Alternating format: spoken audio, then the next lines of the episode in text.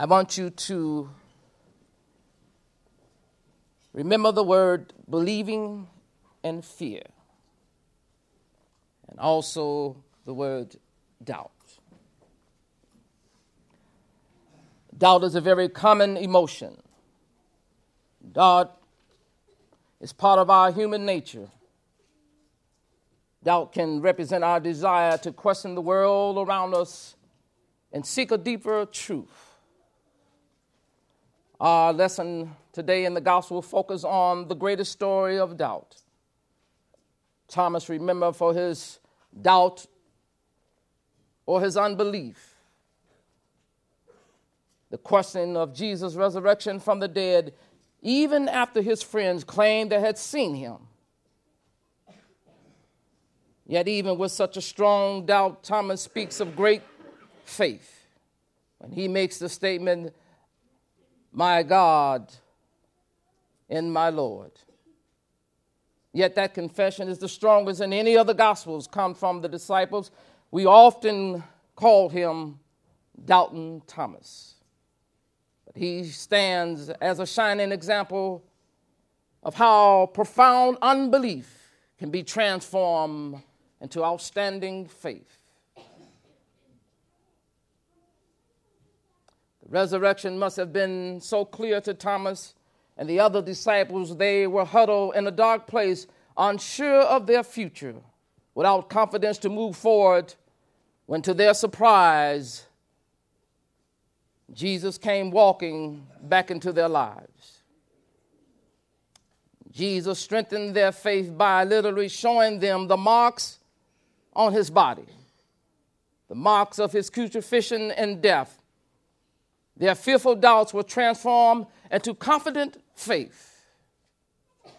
When standing face to face with Jesus, a friend who bears the scars of a horrible death with expression only days before, how could they not have faith? How could they go on questioning the resurrection? He was standing right there. But my friend, doubt can creep in over time. Stories are told and passed down through generations. Family change, the world change. Now, some 2,000 years later, faced with the uncertainty of the world and the changing of our society and all the doubt and uncertainty of our future comes. And we must not quickly rush to judge Thomas because we all have the situation of doubt. And what doubt becomes fear, it like a cancer, it begins to grow with fear. I'm reminded of a man called John the Baptist. Once he seen Jesus, he said, The Lamb of God to take away the sins of the world. He said on one occasion, I must decrease and he must increase. But this thing of doubt and fear crept into his life. And he sent a messenger to ask him, Is he the one, or shall I look for another? There was a prophet, a great prophet, that have seen many miracles that God has bestowed, a prophet by the name of Elijah.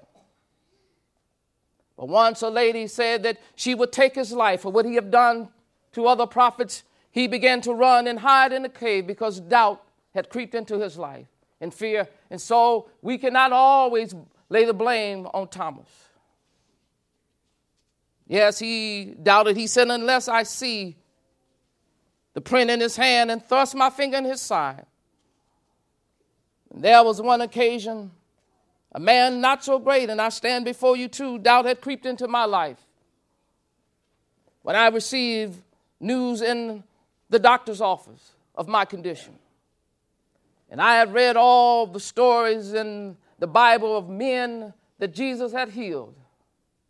But then doubt came into my life, really wondering is he really a healer? So we cannot always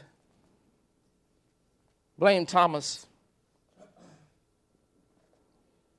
And there was in the Old Testament a man that had reached the age of 99 years and had a wife that had reached years beyond her childbearing time. And yet he had known all the promises of God, but doubt had crept in when God said, I will give you a son.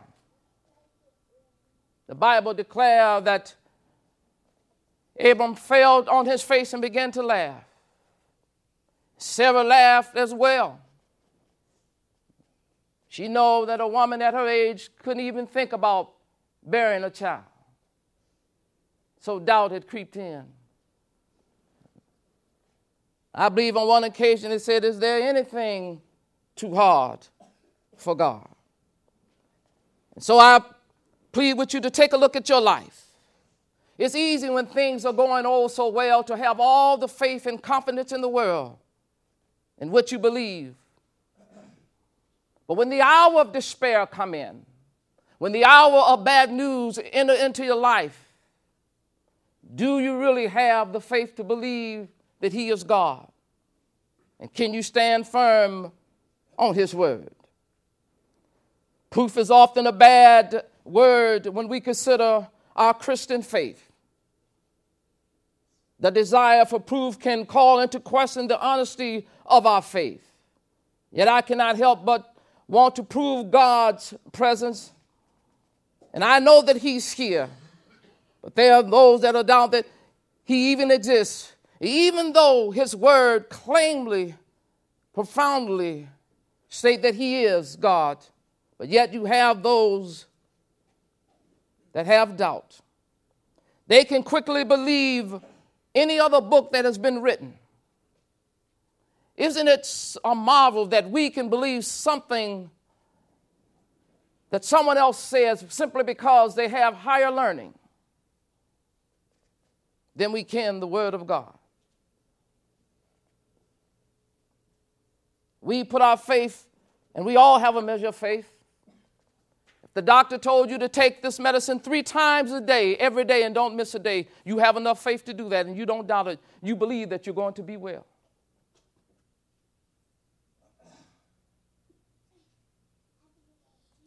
We exercise faith sometime in ways that we really don't realize it because we think it just should happen. When you go to a soda machine and you hit the button says Pepsi, you believe that a Pepsi is going to come out of there. You believe it's Pepsi simply because it's written on the can. When you entered into the sanctuary this morning and seat yourself in the chair, you knew that you were going to sit and not fall because you had faith and no doubt.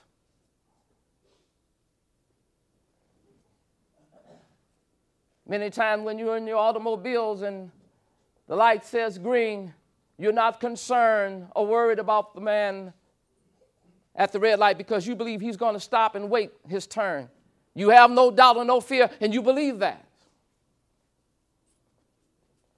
But sometimes it's hard for you to believe the Word of God because you want proof. There's so much uncertainty swerving around us, so much points of absence of God, and how can we blame for questioning God's real and true presence in this world when it seems like the future is uncertain? How do we know for sure that God is really here?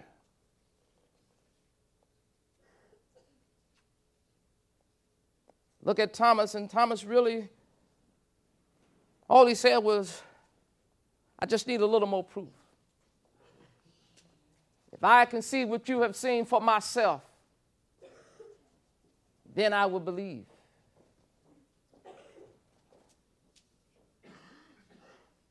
I remember Jesus reading on one occasion. Man came to Jesus and told him, My daughter is grievously, she's at the point of death.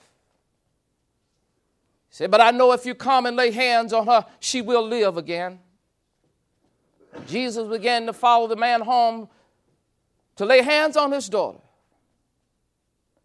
And on his way, there was a woman that had an issue of blood for 12 long years. She believed and had faith that if I can just touch the hem of her garment, I would be made whole. Through that time, this man waiting and had the patient, someone came with the bad news that trouble the master no more. Your daughter is already dead. And Jesus, sensing the urgency of unbelief and doubt creeping in, Jesus turned to him and said, Only believe. Jesus kept going on about his business. He said, Only believe. Jesus went to the house, and there was a lot of unbelieving folks there. Sometimes God cannot work with there's a lot of unbelieving and doubt. The Bible declares that Jesus put them out. Said, I only need those that have the confidence and faith and believe. And the Bible declared that those that were already there laughed him to scorn. But Jesus said, I need some believing folks. I need someone that's really, really to hold on to faith because she's only sleeping and she will rise again. Our gospel lesson tells a story about a man who, who, like us, is in search and hoping for something more. Thomas was born a poor fisherman, and I imagine he was not provided with much education outside the family business. Yet also, I imagine that Thomas, like many of us, yearned for something more that he had in his daily routine, more than just another fish in the net. I think Thomas imagined changing the world for the better. One day, his hope was fulfilled in meeting a traveling teacher by the name of Jesus. Thomas quickly became a very confident, and encouraged member of Jesus' inner circle. Counting among the 12, Thomas was a passionate follower of Jesus, believing in the hope Jesus promised, even remarking that the disciples should follow Jesus so that they can go and die with him.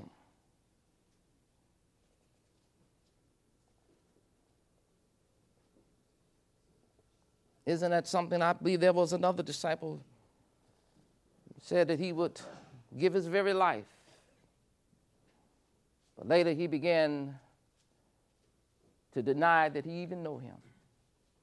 You see what doubt and unbelief can do? Can cause you to fall back on the very words that you have spoken previously. Thomas believed and hoped in the promise that Jesus would overturn the evil of this world and realize God's kingdom on earth. He saw proof of God's presence through his miracles, acts, and his teaching, and he believed.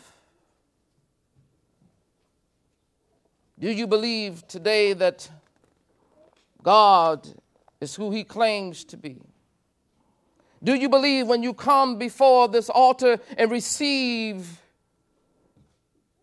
his true blood and body. However, Thomas' faith in Jesus was challenged. He believed in Jesus as a man, strong political actions, and had faith in his ability to overturn the misguided Jewish leadership. He even expected his teacher to be killed in such a terrible way, but all of that began to change because this is not how he pictured it to be.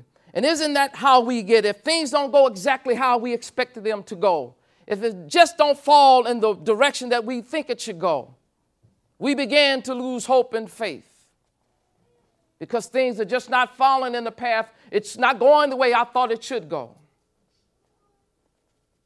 God said, My ways are not like your ways. My thoughts are far from your thoughts. The Bible declares that He will take the foolish things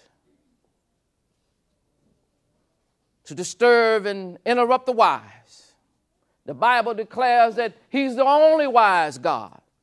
And that means that ain't nobody got no sense but God. The Bible also declares who can find his errors. Even if he made a mistake, you're not wise enough to find it. I don't care how many degrees you have and how many letters and initials you have behind your name. If God made a mistake, you don't have the sense enough to find them. The Bible declares, Who can find his errors? After Jesus' death, I imagine Thomas must have been lost with grief.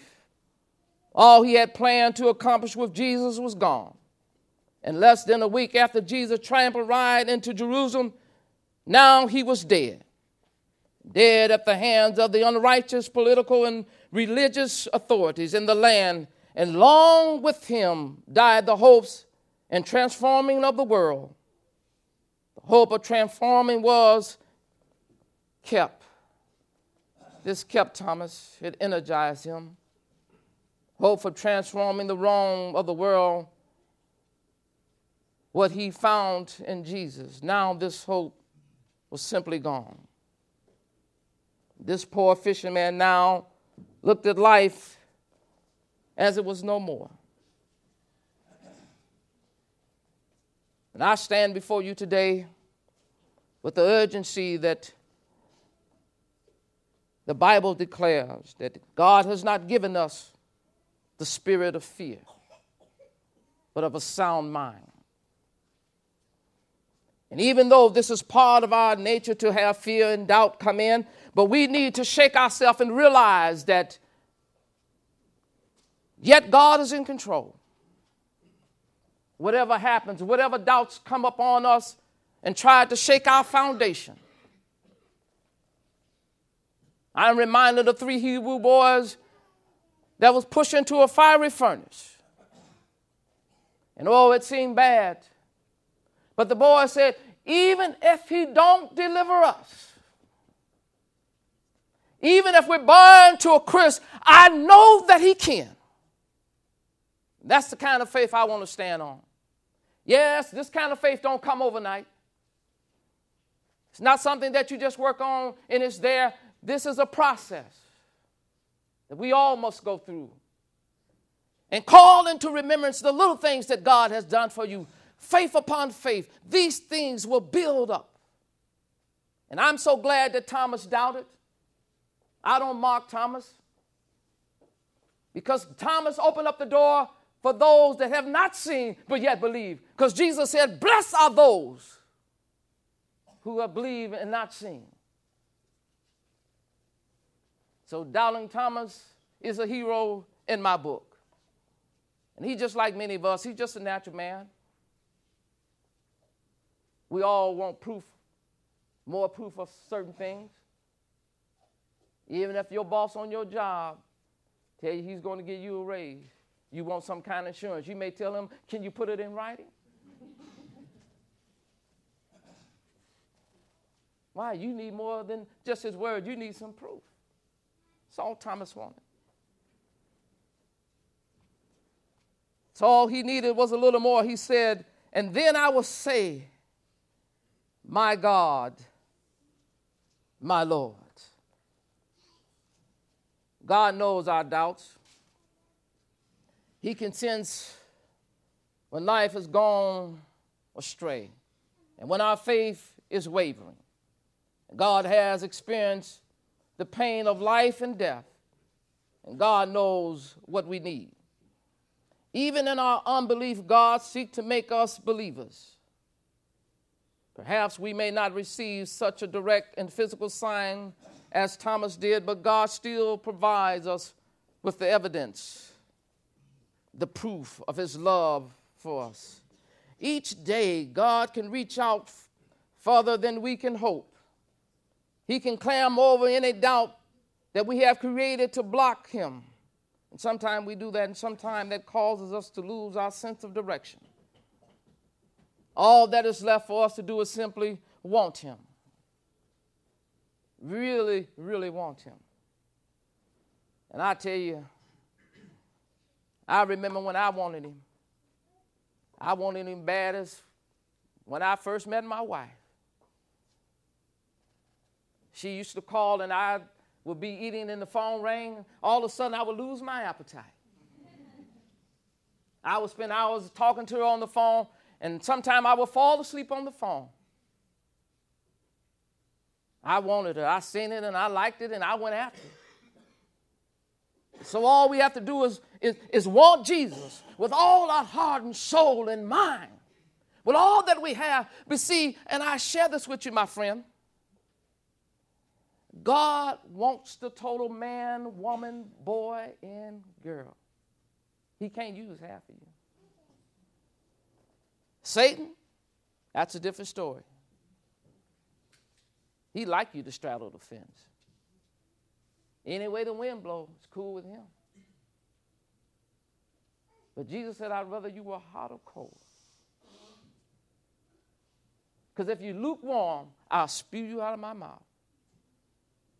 See, a lukewarm person is full of doubt, full of fear, think he knows everything. See, a man and a woman never, never stop learning until they think they know it all. And that's when you stop learning. I'm almost done. I'm about through boring you. All that is left for us to do is simply want Him. We need only to want Him to be present in our lives. And He will transform us. Love, transforming power, triumphs over even the greatest doubt and unbelief.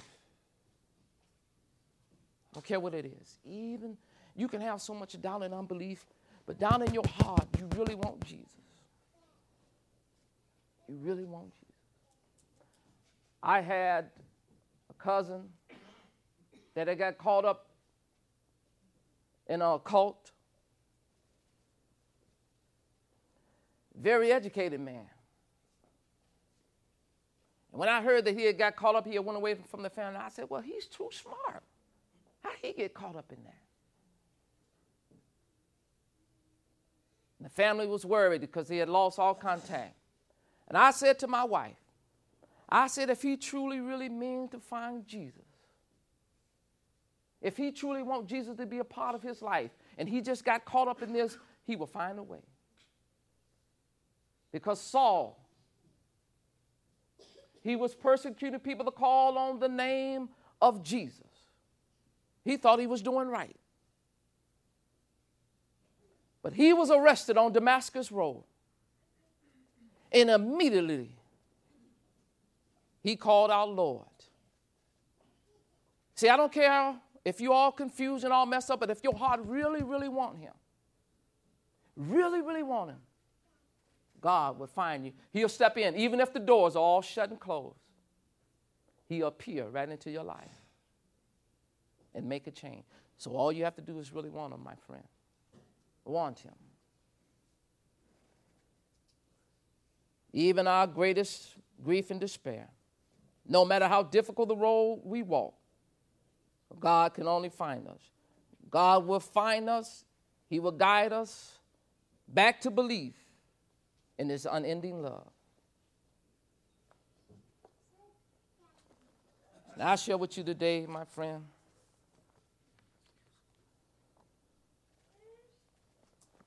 That if you would do what Jesus said to Jairus, only believe.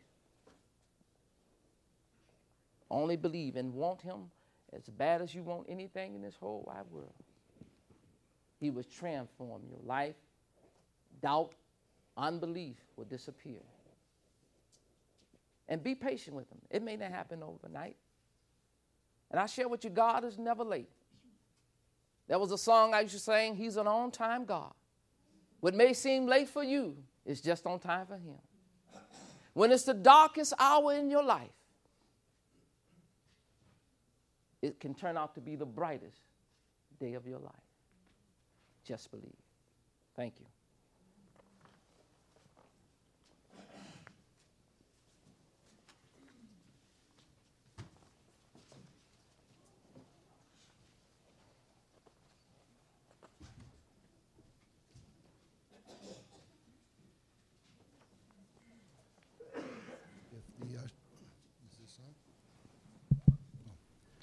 The ushers would uh, take the collection. Excuse me, my voice is going. Um, at this time, we would like to uh, give our gifts to the Lord. Uh, as is our custom in our congregation, if you are a guest, please do not put anything in. If you want to, though, you can. But um, we're just glad to have you here this morning, and we just uh, pray blessings upon you. If you have any um, prayer requests, there's a green slip in the in the bulletin that you can um, put a prayer request on, uh, and just put it in the basket. And after the collection, we'll have a prayer time.